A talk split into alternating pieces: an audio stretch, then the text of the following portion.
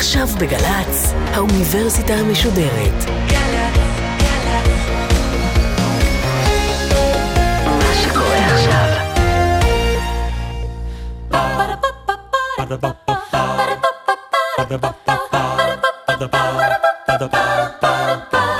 האוניברסיטה המשודרת מציגה מסע סביב רעיון, והסמסטר בחירה, והפעם להיות או לא להיות. הדוקטור ערן דורפמן מאוניברסיטת תל אביב על הבחירה בחיים בראי הספרות. עורכת ראשית מאיה גאייר.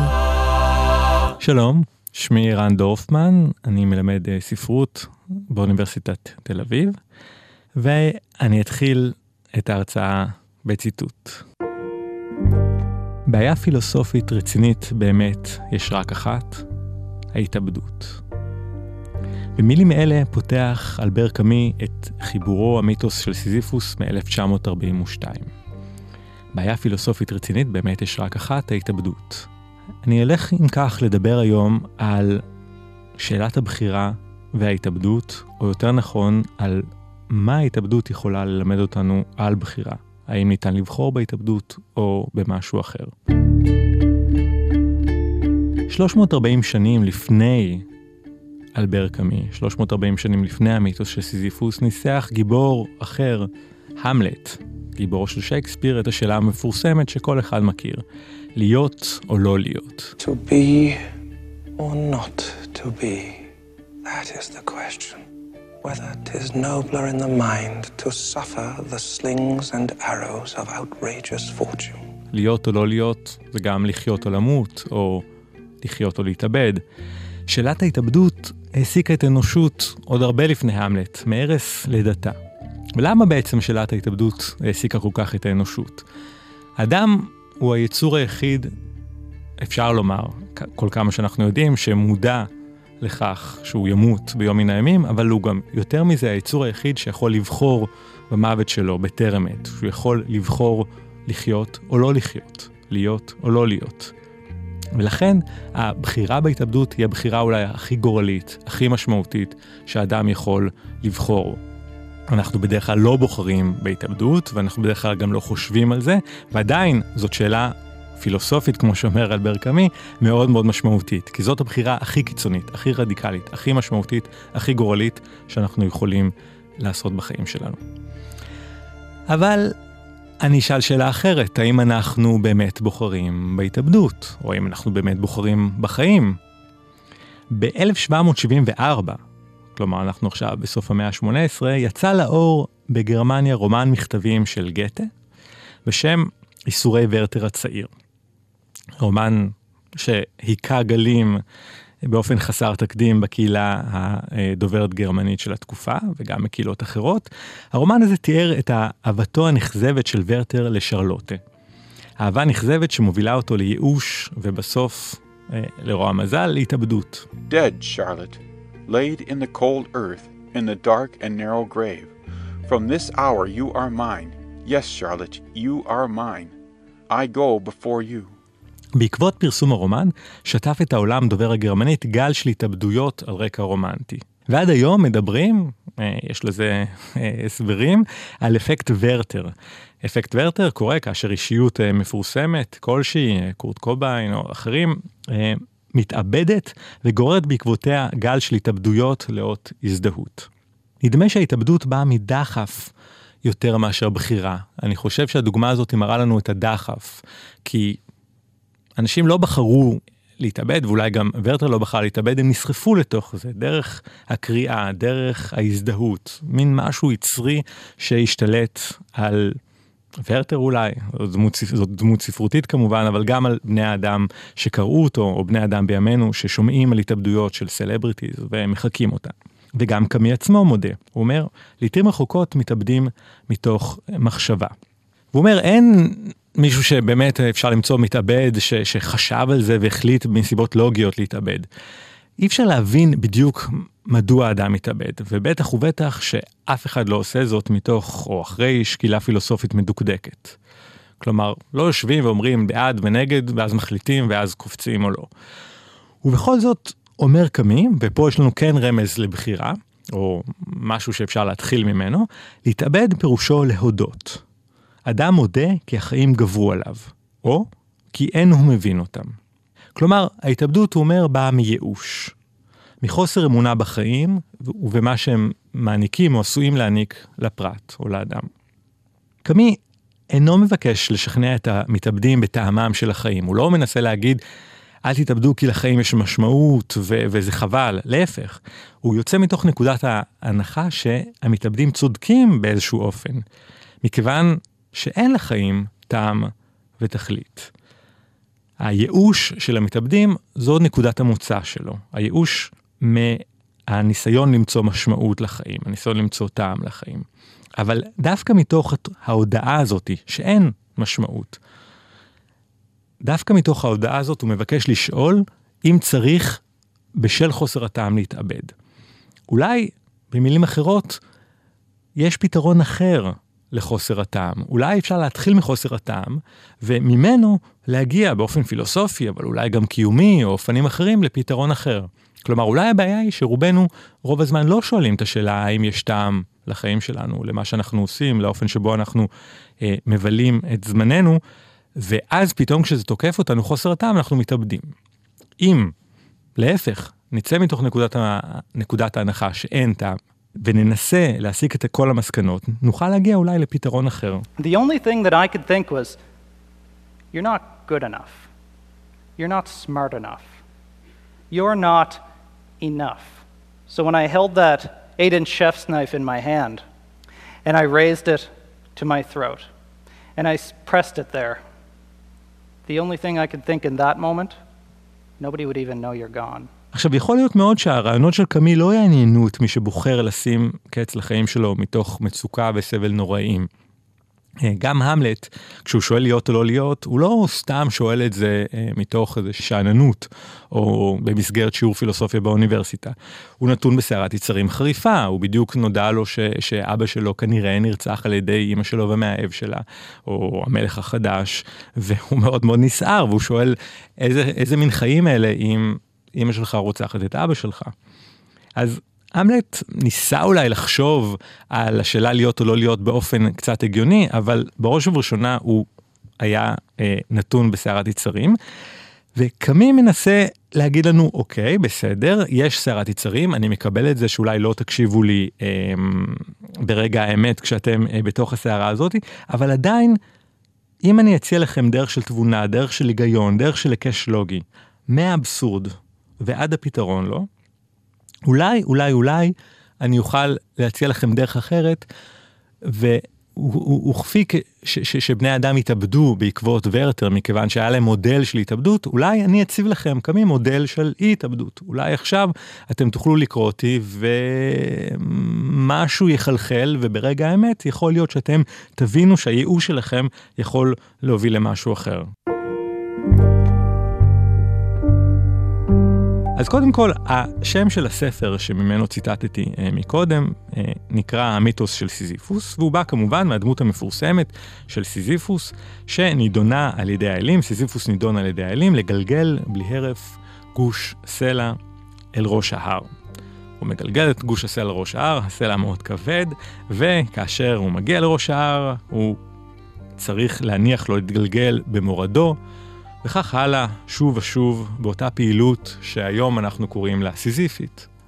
אבל מה שמעניין את קמי, ומה שמעניין לדעתי במבט של קמי, זה לא הרגע של הגלגול של הסלע, אלא דווקא הרגע שסיזיפוס עולה, עולה, מגיע לפסגה ונותן לסלע להתגלגל, ועכשיו מה הוא צריך לעשות? הוא צריך לרדת בחזרה, כי הסלע למטה. אז יש לו עכשיו כמה דקות של הפסקה, או כמה דקות של הפוגה. מהעבודה הקשה שהוא נידון לה, לעבודה הקשה שתכף תגיע, אבל יש כמה דקות שהוא יורד למטה, שואף אוויר ומהרהר.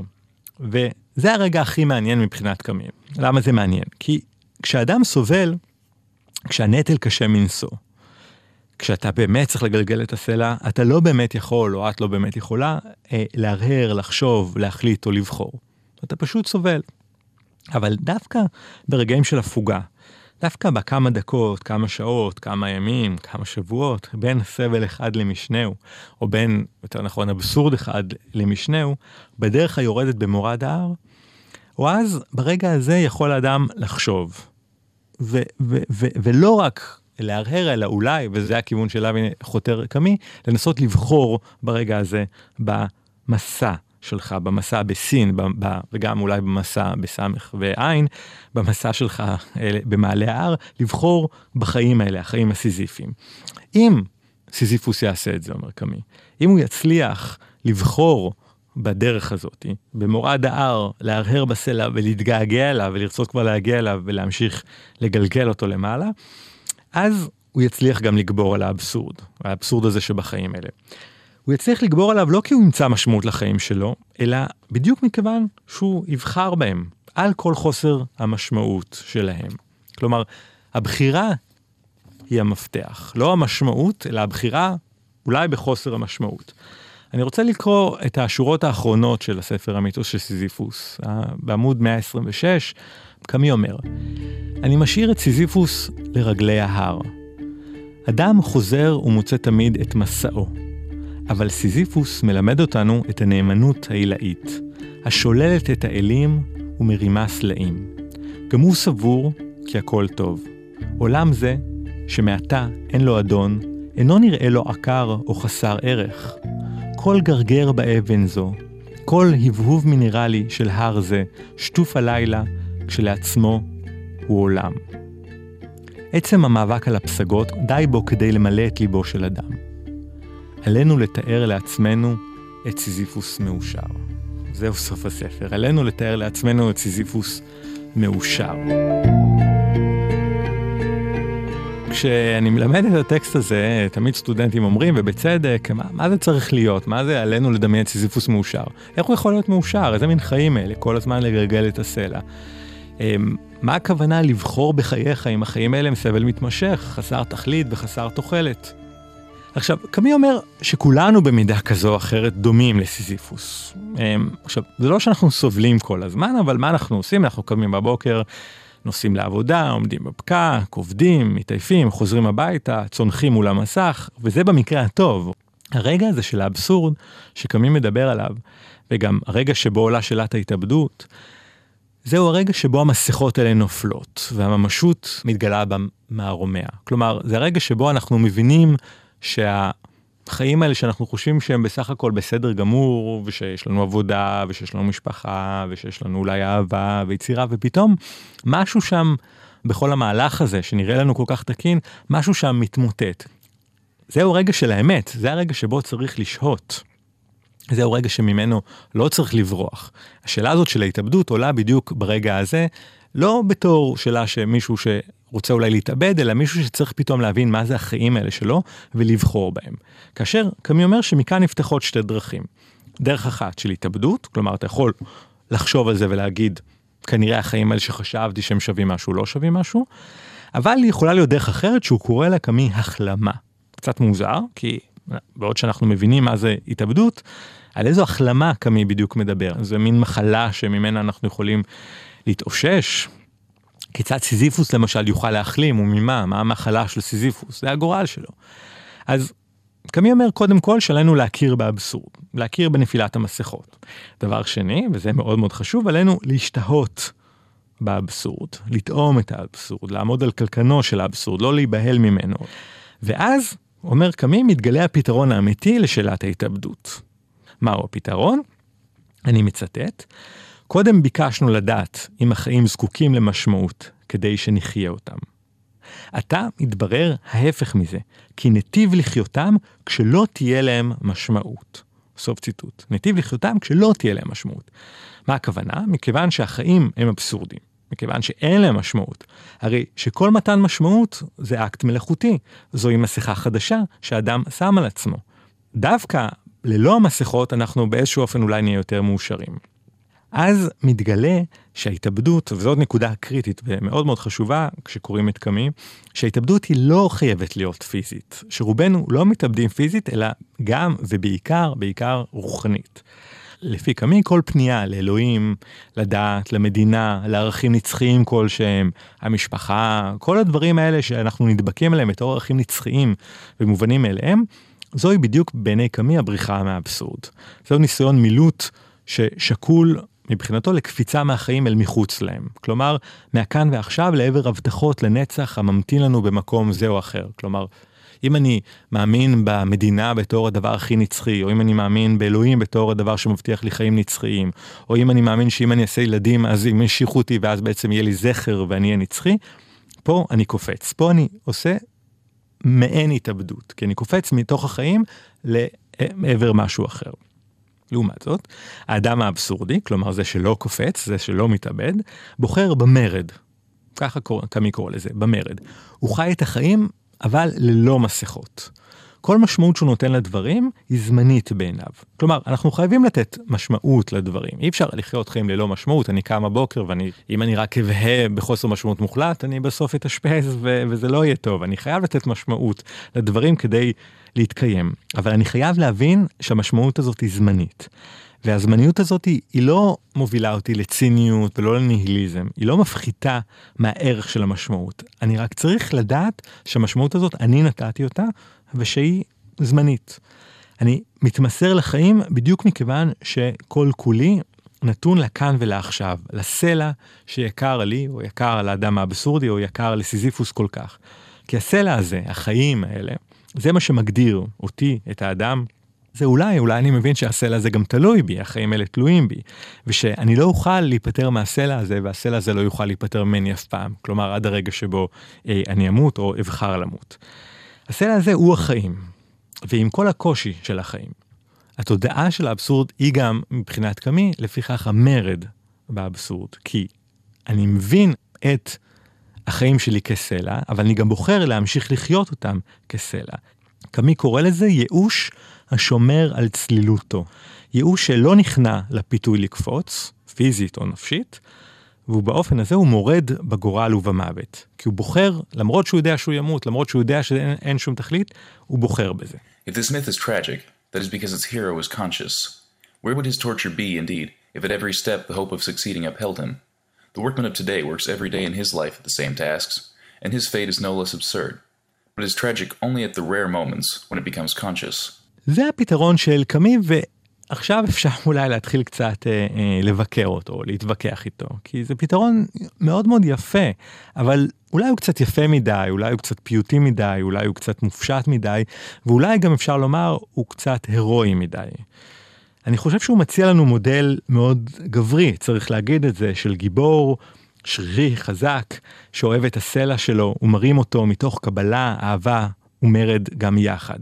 סיזיפוס, הגבר החזק שבוחר לחיות למרות ידיעתו את אפשרות ההתאבדות. אבל גם מהצד השני אני חייב להגיד שהפתרון של קמי הוא גם אולי לא הירואי מספיק, כי הוא אומר צריך לקבל את הגורל ולאמץ אותו, אבל מה עם האפשרות להילחם בו? כלומר אולי יש דברים שאני כן יכול לשנות אותם. איך אני יודע מה הסלע שלא ניתן להילחם בו, ומה הסלע אולי שכן אפשר להילחם בו. אולי אני צריך להילחם בדברים האלה, אולי הבחירה במציאות מקדשת את הקיים ולא מאפשרת את השינוי. אני חושב שיש פה לא מעט שאלות ש... שקמי ככה מסיים את הספר שלו ולא דן בהם, ואולי אם נחזור לשאלה של ההתאבדות, אנחנו אה, נוכל ללכת בכיוון שייתן לנו כמה תשובות, כאשר עכשיו אני רוצה אה, לא דווקא לדבר על התאבדות פילוסופית, כלומר, האם צריך או לא להתאבד, אלא דווקא באופן קונקרטי יותר, ואני רוצה לתת שתי דוגמאות של שתי מתאבדות, נשים ספרותיות, שתי מתאבדות מפורסמות מהמאה ה-19. מתאבדת אחת היא מדאם בוברי, ומתאבדת שנייה אה, לא פחות מפורסמת היא אנה קרנינה, מתאבדת צרפתייה ומתאבדת אה, רוסיה. אה, מה שמשך ועדיין מושך כל כך הרבה תשומת לב, שתי המתאבדות האלה בכל זאת עברו הרבה מאוד שנים מאז שהן התאבדו בספרות, היא העובדה שהן התאבדו דווקא כתוצאה ישירה מהניסיון שלהן להגשים את עצמן, מהניסיון שלהן לסרב לתכתיבים הבורגניים המקובלים. שתיהן היו בסך הכל בתחילת, ה... בתחילת שני הרומנים מהמעמד הבינוני, אפילו יותר מזה, ממשפחה, מסודרות, ושתיהן היו לא מרוצות, החליטו למרוד, החליטו לקחת מאהב, מאהבים, ניסו לצאת מהשגרה הדכאנית, המדכאת, השגרה שהכתיבו להם בתור נשים עקרות בית בתקופה ההיא. You are my wife. I'm wrong to think that. Perhaps I was mistaken. No, you are not mistaken. I love him. I am his mistress. במילים אחרות, שתיהן דווקא הבינו את האבסורד, הבינו את האבסורד שבהתמסרות לחיים נורמטיביים, חיים שמוכתבים מלמעלה, חיים משעממים מאוד. אבל כתוצאה מהבנת האבסורד, בסופו של דבר הם הגיעו להתאבדות, ולא לקבלת הדין שהיא המרד האמיתי בעיני קמי. כלומר, קמי היה אומר, תאהבו את החיים שלכם. הן לא, הן לא אהבו את החיים שלהם והחליטו לסיים אותם בסופו של דבר. שתיהן אמרו אולי להיות או לא להיות, אבל, אבל אני חושב שהם לא סתם אמרו להיות או לא להיות, הם אמרו להיות או לא להיות אני. לחיות או לא לחיות את החיים שלי. וכשהבינו שהן לא יוכלו לחיות את החיים שהם חלמו עליהם, אז הן בחרו במותן. מה קמי היה אומר על שתי הדמויות האלה? באופן כללי, קמי, העולם של קמי, שוב, היה עולם, וזאת ביקורת אה, אה, על קמי, העולם של קמי היה עולם מאוד גברי, הגיבורים שהוא מביא, המתאבדים שהוא מביא, אלה הגיבורים הגבריים של דוסטויבסקי למשל, אה, המתייסרים אה, בהגיגים קיומיים, ופחות מדברים על, אה, על אהבה למשל. אה, ויכול להיות שכל העולם הרגשי הזה אה, של, של אהבה או של נשיות הביך אותו. כשהוא כן מדבר על, אה, על משהו שקשור באהבה, אז הוא מביא דווקא את הדמות האבסורדית בעיניו של דון ז'ואן. למה דון ז'ואן הוא דמות אבסורדית? כלומר דמות מורדת, דמות ש, שסיזיפית, אה, מכיוון שדון ז'ואן יודע שאי אפשר לייצר באף אהובה, באף משמעות יציבה. צריך עוד ועוד להמשיך. ודרך ההמשך האינסופי הזה, עוד ועוד אהובה, כך הוא מצהיר על האבסורד שבהתאהבות. כלומר, מצאתי אהובה, כבשתי אותה, נמשיך הלאה. עכשיו, קמי לא מדבר על השברון הלב שדון ז'ואן גרם, או על הבעייתיות שבעמדה הזאת. מבחינתו דון ז'ואן הוא מודל מכיוון שדון ז'ואן מבין שמה שחשוב זה לתת את המשמעות, כלומר להתאהב, ומיד להרפות מהמשמעות, כלומר מיד לעבור לאישה הבאה. There are only four questions of value in life, Don Octavio. What is sacred? Of what is the spirit made? What is worth living for? And what is worth dying for? The answer to each is the same. Only love. אני חושב שדווקא אמה בוברי ואנה קרנינה ניסו לאהוב באופן אחר. הם קודם כל ניסו כן להתמסר לגבר שמבחינתן הוא אה, הגבר שיבטיח להן אושר, גבר שייתן להם אולי אפשרות להרפתקה, לחופש, חריגה מהמציאות. ושתיהן בסופו של דבר חיו בחברה שלא יכלה לקבל את המרד הזה שלהן, ולכן החברה אולי הביאה אותן לקיצן. הם לא בדיוק בחרו להתאבד, אלא נאלצו להתאבד. אני רוצה לשאול, מה הייאוש שלהן יכול ללמד אותנו אמ, דווקא היום, דווקא היום בתקופה שאנחנו רגילים לקבל כמעט כמובנות מאליהן פרשיות אהבה מהסוג הזה. אני חושב שאנחנו דומים, גברים ונשים כאחד, היום יותר מתמיד לאמה בוברי ואנה קרנינה, יותר מאשר לסיזיפוס או לדון ז'ואן. שתיהן קפצו מהחיים שלהם, מהחיים האבסורדים שלהם לעבר פרשיות אהבה, הבינו את הכישלון והתאבדו, ואני חושב שאנחנו יותר מתמיד נמצאים בתובנה הזאתי שאי אפשר לקפוץ, שאי אפשר באמת למצוא איזושהי פרשיית אהבה או איזושהי הרפתקה שתפתור אה, את כל הבעיות. עכשיו, אנה קרנינה ומדאם בוברי מספרות לנו שתיהן סיפור של פנטזיה, של הרפתקה, משהו מאוד מאוד שערורייתי, ולדוגמה ב-1856 כש, כשמדאם בוברי יצא, פלובר אה, נאלץ לעמוד למשפט אה, בשל אי, מוסריות.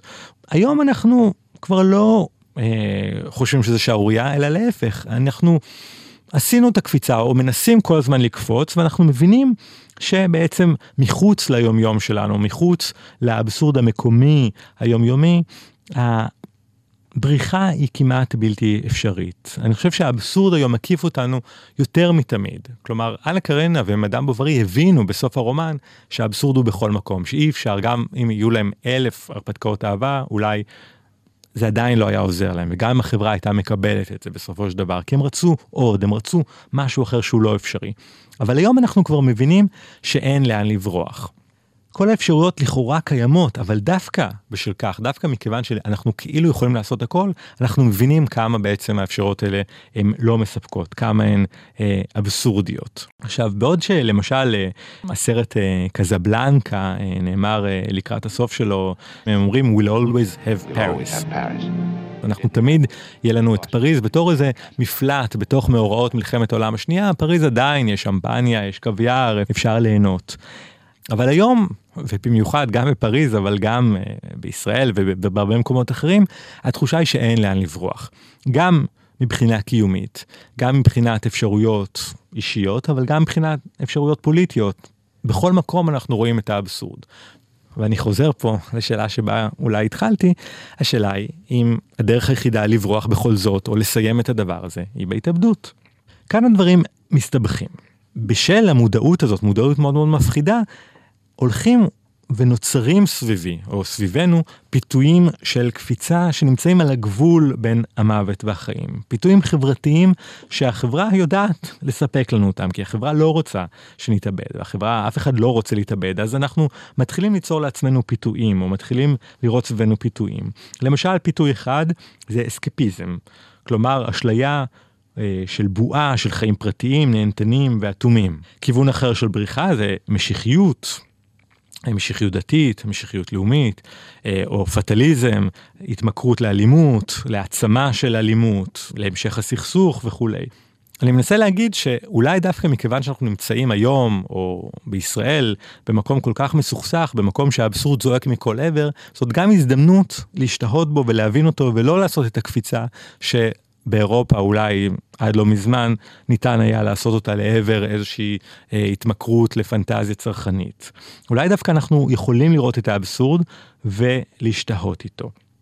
אז השאלה היא אם ככה איך להימנע מהקפיצות האלה ומהפיתויים האלה. והשאלה אם הדבר אפשרי, ההימנעות הזאת מהקפיצה, ההשתהות באבסורד, האם זה אפשרי עבור כל אחד ואחת או רק עבור האדם הפילוסופי. האם לנוכח האבסורד עלינו פשוט לבחור בו, להשתהות בו, להודות בחוסר המשמעות ולחבק אותה? וכיצד ניתן להתמודד עם אבסורד פוליטי, עם אבסורד של קבוצות שלמות, של מדינות שלמות, של חברות שלמות? אז מה ניתן לעשות? אני חושב שפה אנחנו מגיעים לגבול של הפילוסופיה של קאמי, שכן הוא עצמו עסק בראש ובראשונה בבעיות קיומיות אוניברסליות, ופחות במקרים מיוחדים מסוימים של אבסורד. הוא ניסה לדבר על האדם הפרטי ולפעמים גם על המדינה, אבל כשהייתה הבעיה של אלג'יריה בסוף שנות החמישים, הוא בחר לשתוק, הוא לא יכול היה להתמודד עם אבסורד ספציפי. האבסורד שלו הוא אבסורד קיומי. מהגבול הזה, שהוא שרטט עלינו, כל אחד מאיתנו להמשיך הלאה לבד, בעצמנו. והוא בכל מקרה לא קמי ולא סיזיפוס יכולים לבחור להשתהות באבסורד, אלא האדם עצמו, כל אחד ואחת מאיתנו. מה אם כן אנחנו לוקחים מקמי?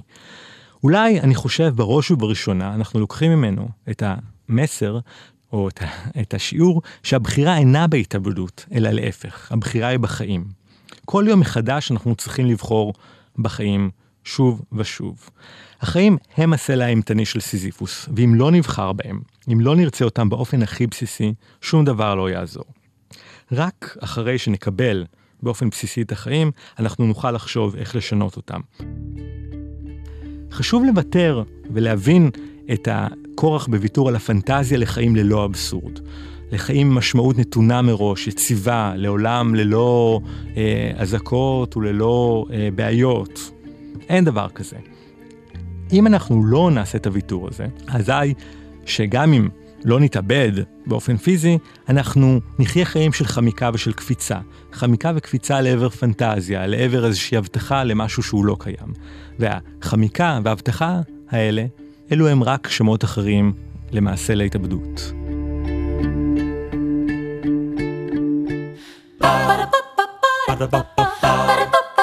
Ba-da-ba-ba-ba